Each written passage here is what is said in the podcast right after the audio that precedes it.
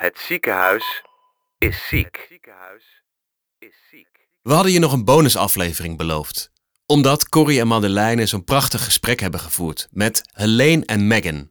Een gynaecoloog en een wetenschapper die genezen door te vertellen. En zoals elke aflevering begint ook deze podcast met pen en papier. Er was eens een dokter. En die dokter ontmoette een literatuurwetenschapper. Samen delen zij een passie. Hoe krijgen we het ziekenhuis empathischer? Wij mochten deze twee bijzondere mensen interviewen voor de podcast. Een paar uur lang stond de wereld stil. Zaten we met elkaar in een omgeving vol liefde en genegenheid. Zeiden we niets meer en raakten ontroerd.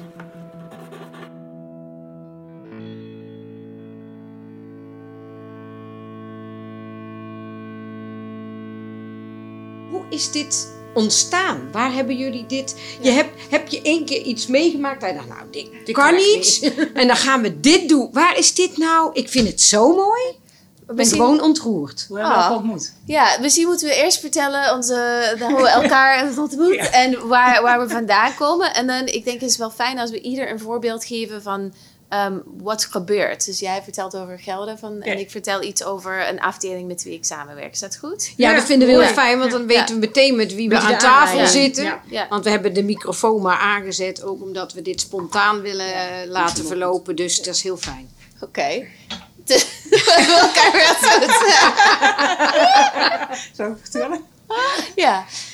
Ehm, nou, ja, ik ben, eh, ik ben gynaecoloog en eh, ik hou ervan om in mijn werk naast de klinische diagnose ook heel erg de mens te zien. te zien in mijn spreekkamer. En ik vind het heel erg belangrijk om te horen wat iemand beweegt, eh, ehm, eh, hoe iemand in het leven staat en ehm, ja, wat voor die patiënt heel erg belangrijk is op dit moment eigenlijk. Eh, zodat we daar de zorg zo goed als mogelijk, hè, zo goed als ik dat ook op dat kan organiseren. Dat is natuurlijk altijd met eh, voorbehoud. Ehm, nou ja, in ieder geval dat we dat samen kunnen vormgeven. Dat vind ik heel belangrijk. Zo wil ik ook heel graag eh, dokter zijn. Ehm, dus dat is mijn, mijn, mijn manier van, van arts zijn. En ik merk dat ik van patiënten hoor dat ze dat heel prettig vinden. Dat het niet altijd zo is. En eh, ik, daar was ik in eerste instantie, dacht ik van, goh, is dat zo? En op een gegeven moment in de loop van de jaren kom je erachter dat dat, dat, dat wellicht niet eh, eh, de standaard methode is wellicht. Ook niet dat dat misschien het beste is, maar het is wel goed om verschillende kanten te belichten. En ik denk dat dit op zich heel fijn is voor patiënten en ook voor de dokter om zo leuk zo je werk te doen. Dus dat, en dus sta open, sta open voor het verhaal. Dat is het idee. Toen dacht ik, eh, in de loop van de jaren maak je natuurlijk van alles mee. Ik heb dramatische verhalen ook meegemaakt. Ook eh, ehm, in de zorg, hè, wat patiënten allemaal overkomt. Maar eh, dus eh, overlijden van patiënten, overlijden van eh, kinderen. maar ook hele nare dingen die patiënten overkomt. Ook nare verhalen van jonge meiden die, ehm, nou, die, die, die verkracht zijn of hevige menstruaties hebben. En daar dan hun weg in moeten vinden in eh, de samenleving op school. eh, en dat dan in mijn spreekkamer vertellen.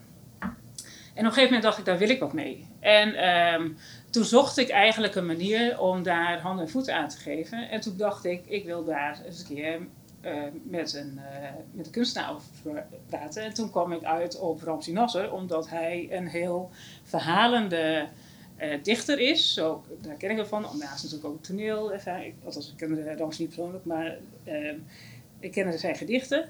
En ik, zijn stijl van vertellen sprak me heel erg aan, omdat hij ook durft om ehm, maatschappelijke thema's in zijn gedichten te verwerken en kwinkslagen te maken. Nou, zo ben ik met hem eh, in contact gekomen en zijn we daarmee aan de slag gegaan. Eh, en is daar een eh gedichtencyclus uit voortgekomen. En eh, ja, hoe gaan we daar nou een wetenschappelijke vorm aan geven? Want ik ben bezig met een promotieonderzoek. Dat gaat over stollingsproblemen. Dus eigenlijk over onderliggende problemen in vrouwenzorg. Met aandacht op stollingsproblemen. En heel kort daarover. Het is nog steeds een taboe, die hevige menstruaties. En eh, nee, het zit niet tussen je oren als je heel erg veel bloedt. Er zit soms een oorzaak achter en het kan een stollingsprobleem zijn, maar het kan ook een verkrachting zijn bijvoorbeeld. En het is dus heel belangrijk, ook voor dit thema, dat er heel goed naar de, eh, dames, de jonge dames of de vrouwen, de patiënten wordt geluisterd. Toen heb ik contact opgenomen ja. met een oud eh eh, co-assistent eigenlijk van mij, Ja. Joyce Brown. Ja. En nou ja, we konden heel goed met elkaar overweg. En Joyce werkte in Utrecht. En toen dacht ik, nou, Joyce zit nou eh, bij Global Health. En ik dacht, dit is ook wel een thema voor Global Health en voor Joyce. Die is ook wel breed georiënteerd. En eh, toen zei ze van, nou, je moet eigenlijk eens praten met Megan. En eh, toen ontmoette ik Megan. En het klikte gelijk.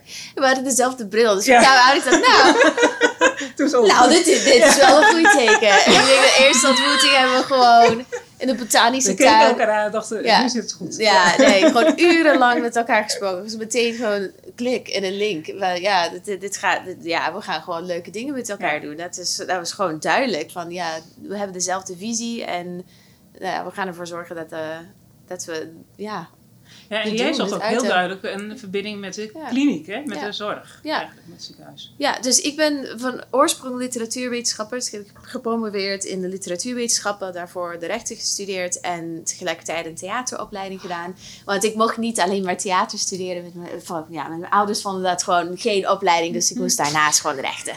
Eh, ja, maar ja, eh, toen ik aan het eh, promoveren was, bestudeerde ik de invloed van boeken op de normen en waarden van lezers. Dus ik ging naar bookclubs, lezergroepjes in de Verenigde Staten. Ik heb gewoon jarenlang eh overal in de VS rondgereisd en gewoon gekeken naar hoe mensen in gesprek met elkaar gingen door middel van een boek. Dus een boek als een filter of als een soort van uitnodiging om echt te praten over wat toe doet in het leven soms. Dus ik heb boeken uitgekozen waar verschillende religieuze... Ja, ik dacht Amerika, religie, meer dan 90% van de bevolking gelooft in God. Dus dat is wel iets waar iedereen een mening over heeft. Dus wat als we boeken uitkiezen, mensen de boeken laten lezen en kijken naar wat gebeurt.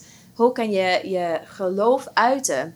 Hoe kan je dat eh, ter discussie brengen? Hoe kan je dat vergelijken met anderen? Dus dat heet narratief ethiek. En toen kwam ik in aanraking met narrative medicine, verhalend geneeskunde. Dat is een beweging in de VS ehm, die gebaseerd, of ja, gefocust is op de geneeskundeopleiding. Dus een van de oprichters daarvan, Rita Sharon, is arts en eh, ook literatuurwetenschapper, internist.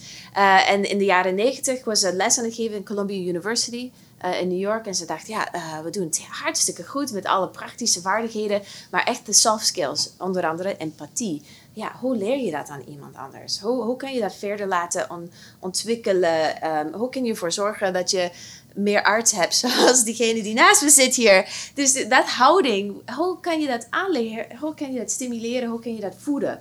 Ehm, dus haar idee was, ja, dat doe je door de kunsten. Dus je, je, je laat de studenten uit hun comfortzone komen. Je biedt een heel mooi voorbeeldige kunstwerk aan. Daar ga je zorgvuldig uitkiezen. Ehm, daarna, eh, dat, doe je een close reading mee. Dus je gaat gewoon literatuurwetenschappelijke technieken aanleren om daar ehm, een analyse van te maken.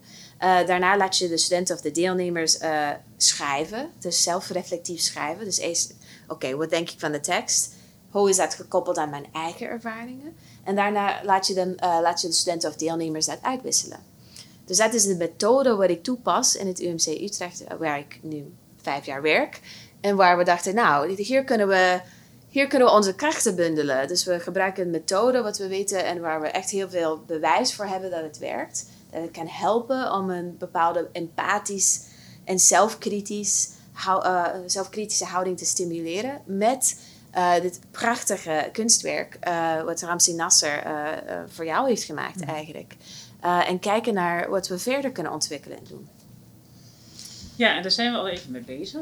Ja, En ja, ja, we hebben al een paar sessies doorlopen. ja. En het mooie is dat ik hoor het nu terug, want het is natuurlijk best wel. Het was best wel, ik, ik vond het ook best wel spannend. Hè? We hebben hier in het ziekenhuis gedaan. En toen dacht ik, we hebben ook besloten om een gemixte groep van mensen neer te zetten. Dus niet alleen maar artsen, ook niet alleen maar verpleegkundigen. Want uiteindelijk is het zo eh, dat we elkaar heel weinig ontmoeten ook op de werkvloer. Want iedereen is in zijn eigen echelon bezig. In, hè, je verpleegkundige met zijn eigen team bezig, arts met zijn team. En je ontmoet elkaar wel binnen de zorg iets, zeg maar. Maar over dit soort zaken praten, of hoe kijk je ernaar, of maatschappelijke dingen, dat, dat, dat doen we eigenlijk helemaal niet. En uh, dus we hebben besloten om een uh, gemixt team uh, te organiseren aan tafel. Dus daar zitten, er zat, zit een secretaresse bij, de, de dominee zat aan tafel, Ja. de verpleegkundige, co-assistenten, artsen, psycholoog, nou, mensen van de staf, van het bestuursbureau dus. En uh, ook dat was heel erg leuk. Het was, dat hebben we later ook teruggehoord dat mensen het eigenlijk heel Ja. erg leuk vonden. Ja. Ook dat was ook, om eens een keer met heel iemand anders over de zorg en over het ziekenhuis en over. eh, goh, hoe, kijk jij daar, hoe kijk jij nou eigenlijk tegenaan? Ja. Ehm, om daar met elkaar over te hebben. Ja. En we hebben het besloten, we doen het in een soort snelkookpan. Hè? Het is een uurtje, dus de spanningsboog hoeft ook niet heel erg lang te zijn. Het is eerst een soort intro. Eh, dus we doen een soort intro-cursus eh, Mm. reflectief schrijven. Ja. Eh, En uitwisselen. en uitwisselen. Maar dat hiërarchie is er niet in Nee. dat moment. Dus, en je, je bespreekt wat echt belangrijke dingen door de filter van de kunsten heen. Dus ja, je, eerst bespreek je dat gedicht. En daarna, wat was onze schrijfopdracht? Eh, de, schrijfopdracht is altijd gekoppeld aan de, aan de kunstvorm zelf. Maar is een uitdaging om echt na te denken over wat je hebt meegemaakt in de praktijk. ehm, waar je over, ja, echt wat ertoe doet. Eh, dus niet alleen maar over, ja, wat vond ik van het gedicht, maar wie ben ik als zorgverlener? Wie ben ik als professional? Ging, het- ging het? Oh ja, ja. Ja, wil je dat vertellen? Wat, we- wat was het? Ja, je weet Ja, we hadden, wat- we hadden ja. bedacht, omdat het natuurlijk allemaal nieuw was. Hè? Dus we dachten, we gaan het een beetje eh, wat, lucht, wat lichter houden. Ja. Dat, dat eh, een, van de, een van de gedichten eindigt met een zin. En dat eindigt met... ja, mijn bril is kapot. Ik eis een fonkelnieuwe taal die niet mijn eigen woorden opzet tegen mij. En het had als schrijfopdracht, wat eis jij? Als jij nu kijkt hoe jij nu in je werk staat, of in de samenleving, of ja, Ja. waar jij bent nu in je leven, wat zou jij dan willen eisen of willen veranderen? Ja, en dat gaf, en we hebben mensen toen ongeveer 10 minuten de tijd gegeven om te schrijven. En eh, ja, mensen zeiden later ook, want dit, eh, eh, over het algemeen zijn artsen, verpleegkundigen en mensen in de zorg niet echt grote schrijvers of zo. Dus die waren het ook helemaal niet gewend. Maar iedereen, die, het lukte om allemaal wat op te schrijven. En iedereen, mensen waren er ook over verbaasd. Die waren Ja. verbaasd over zichzelf. Ja. Ze zeiden van nou, nou eigenlijk kon ik, eh, vond ik het eigenlijk wel fijn om iets op te schrijven. Omdat het ook niet, het moest ook niet een heel groot proza te worden of zo. Het mocht ook een paar zinnen zijn. Eh, maar het, het is wel gelijk iets kernachtigs. En daar Ja. kon je er ook met z'n allen wel gelijk, Ja. met z'n tweeën weer over Ja. praten. Ja, dus ging ze jij de zin nog één keer, eh, want misschien is die in de snelheid. Ja, zal ik hem, zal ik hem met Ja. je bril? Ja, Megan gaat hem we even hebben niet herhalen. aan, dus Alleen haar bril is kapot en Megan heeft hem wel op. Ik eis een fonkelnieuwe taal die niet mijn eigen woorden opzet tegen mij. Dus wat, wat fijn is aan, aan zo'n sessie is dat je ziet gewoon eh, mensen die anders niet met elkaar praten, ehm, over zichzelf praten en dan nieuwe verbindingen vinden. Of, nieuwe manieren om in gesprek met elkaar. Ehm, ja, en ja, nogmaals, je doet het door de filter van de kunsten heen. Dus het is veilig. Het- Ja, het is, het is niet een casuïstiek, het is niet een MDO, het is niet een, eh, iets wat fout is gegaan. Het is gewoon, het is een gedicht. Het kan niet fout gaan. Ja. En je hoeft er niet op te presteren. Nee, Nee. zeker niet. Nee, Nee. Dat willen we ook helemaal niet. En dat, dat schrijven is ook een it's a crea- creative act. It's an Ja. act of self-creation and it's a creative act. Dus dat de creativiteit is inherent aan het beroep. Maar ja, je leert het op een andere manier door zo'n oefening. Dat, dat, ook creativiteit, dat verwondering van wauw, het is weer gelukt. Om in tien minuten iets heel moois te Ja. schrijven. Dat zie je keer na keer in zulke oefeningen. Dat je ook op een andere manier je, je, je creativiteit herontdekt. Maar ik denk, door het systeem worden we vaak gedwongen om zo te kijken. En, en alles moet zo snel gebeuren. Beslissingen, eh EPD's bijgewerkt, eh, vergaderingen. Het, Ja. het wordt wordt steeds meer en meer ver, eh, verwacht en moet sneller en sneller af. Dus zelfs de tijd nemen om elkaar te ontmoeten, waar er geen gewoon agenda is of einddoel of deliverable, dat is ja, aan, ja, aan zich heel waardevol. Maar als je dat doet met een bepaald doel, van ja, we gaan kritisch kijken naar onszelf. We gaan ook kritisch kijken naar wat, wat we met elkaar willen doen. En uiteindelijk willen we kijken naar hoe we betere zorg kunnen leveren. Ja, dan gebeurt er iets heel bijzonders. Nou, wat wel gebeurd is, om daar aan te sluiten, dat na één sessie, dat is volgens een soort Mm. intro-sessie was, het lezen van eh, de twee, ge- twee gedichten van Mhm. vijf die Rams geschreven heeft. Dat ging met name over gebruik van taal ook. En in, de impact van taal op hoe je tegen dingen aankijkt. En dat het, nou, dat taal soms wel eh, een, man, een meer mannelijke gerichtheid Mhm. heeft dan een vrouwelijke blik. Eh, en na een aantal weken, toen, toen was, eh, was ik met een van de deelnemers in gesprek. En die zei van, nou, ik, die had een eh poli gedraaid. En toen was er iemand, die was eh, een transgender persoon. En die wilde niet met een hij of zij aangesproken worden. Dat is best, ook best nog wel nieuw. Ingewikkeld kan dat zijn, om te zeggen van hoe, hoe ga je nou zorgen dat iemand dan toch, als dat je je gehoord voelt en bij je blijft in de spreekkamer. Hè? Dat je samen tot een goed gesprek komt. En, ehm, en diegene die was bij ons geweest en die had een gedicht gelezen. Die had daar toen in de voorbereiding van die podium aan gedacht. En die dacht, ja, maar ik snap het nou wel. Want door die vertelkrachtsessie en doordat we het erover hadden gehad, eh, had diegene gedacht, ja, ja, ik heb eh, in ieder geval begrip voor en ik ga mijn best doen om daar inderdaad een, een connectie in te vinden. En eh, nou, toen lukte het ook om de juiste woorden te vinden. in, in de geneeskundeopleiding trainen we artsen om juist eh, mensen eh, symptomen met elkaar te vergelijken. Dus alles een beetje, oh, dit lijkt, lijkt op dit, dat is goed redeneren. Eh, dus je, je wordt voortdurend getraind om alles een beetje als hetzelfde te zien. Om iemand te benoemen, patiënt A, in plaats van mevrouw Jansen met een geschiedenis, met een leven buiten het ziekenhuis, met heel veel ervaringen. Ehm, ja, je hebt vijf minuten, dus mevrouw A is symptoom A, B, C, D, leidt tot behandeling E. Ja? Ze is een casus geworden ja, bijna. Ja, hè? dus ik denk het, in, in de training wat we bieden om goede zorgverleners eh, eh, te maken, ehm, onbewust zijn we ook dat verschil ehm, aan het wegwerken. Dus hoe, hoe zorg je ervoor dat dat verschil, dat dat waardering en de tijd en de aandacht voor het verschil, voor het verhaal van de ander, hoe zorg je ervoor dat dat terug ehm, de praktijk eh, binnenkomt? Want voor, voor ja, eh, de Tweede Wereldoorlog, hè, 1940, nu ga ik toch in de geschiedenis, had je eh, gewoon bijna niks. Een leuke studie voor ja.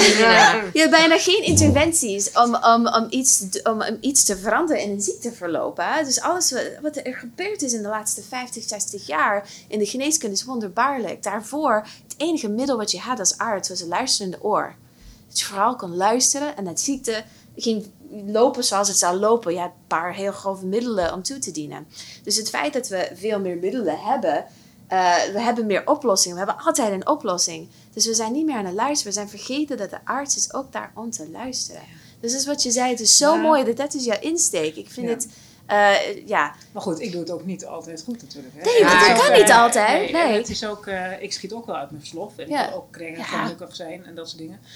En, eh, ehm, en ik begrijp ook wel, dat, eh, want dat doe ik zelf ook, dat als je denkt, ja, je hebt een spreekuur bijvoorbeeld en er is tijdsdruk en eh, ja, wat gaan we doen? Nou, weet je, we gaan het maar uitsluiten. We gaan toch maar een laboratoriumonderzoek doen. Ja. Eh, of we gaan toch een beeldvorming doen. En aan de andere kant is het ook zo dat als ik eh, jonge meiden tref met hevige menstruaties, die hebben al heel lang moeten lobbyen feitelijk om, bij, om überhaupt gehoord te worden dat ze hevige menstruaties hebben. Omdat het idee is van ja, dat hoort er een beetje bij. Hè? Wie ben je nou een beetje wel? ja. Dat ik denk, ja, nou doe, doe daar nou eens een keer extra laboratoriumonderzoek. Dus het is ook heel raar dan eigenlijk. Dat je, dus het, het, is, ja, het is geen eenvoudig probleem. Nee. Dat is gewoon. Het is en-en. ja. Ja, het is lastig. En, het is, en het is ook zo dat we, aandacht is wel heel erg op eh, jonge artsen. Maar ik denk, ik begreep ook wel eens een keer van de andere studies dat eh, hoe langer je juist in een vak zit als verpleegkundige of zorgverlener of arts, dat je juist dat dan het empathisch vermogen misschien wel wat minder gaat worden, omdat je zo op je stokstaartjes, Ja, ja. stokstaartjes ook zeg Ja, maar, ja, stokpaardjes ja. gaat zitten. Ja. En, Ja. eh, en eh, nou, dat was voor mij eigenlijk wel eye-opener, want ik dacht, ja, het is zo dat je dan juist zoveel ervaring hebt en je bent zo'n mentor eigenlijk ook. Eh, ehm, dus we richten ons heel veel op de jongeren Ja. de hele tijd in Ja. reflectiedingen. Terwijl ik denk, nou nee, het moet echt in de hele breedte. Het is Ja. ook degene die al langer in het vak zitten, die, ehm, dat je een spiegel voorhoudt eigenlijk van, goh, eh, daarom is het ook leuk om in een ople- opleidingskliniek te werken. Dat je de, de jongere mensen houden je bij de les. Dat Ja. vind ik juist heel Ja. erg leuk. Ja. Ja. Dus en ik denk dat is met, met kunst kan dat ook juist heel erg. Hè? Met theater. Met, eh, En, hoe- en hoe zien jullie dit voor de toekomst?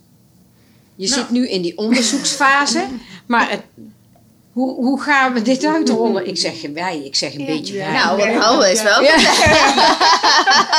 Misschien dat we er tijd over hebben. Nou, Eh, er is een stichting. Ja.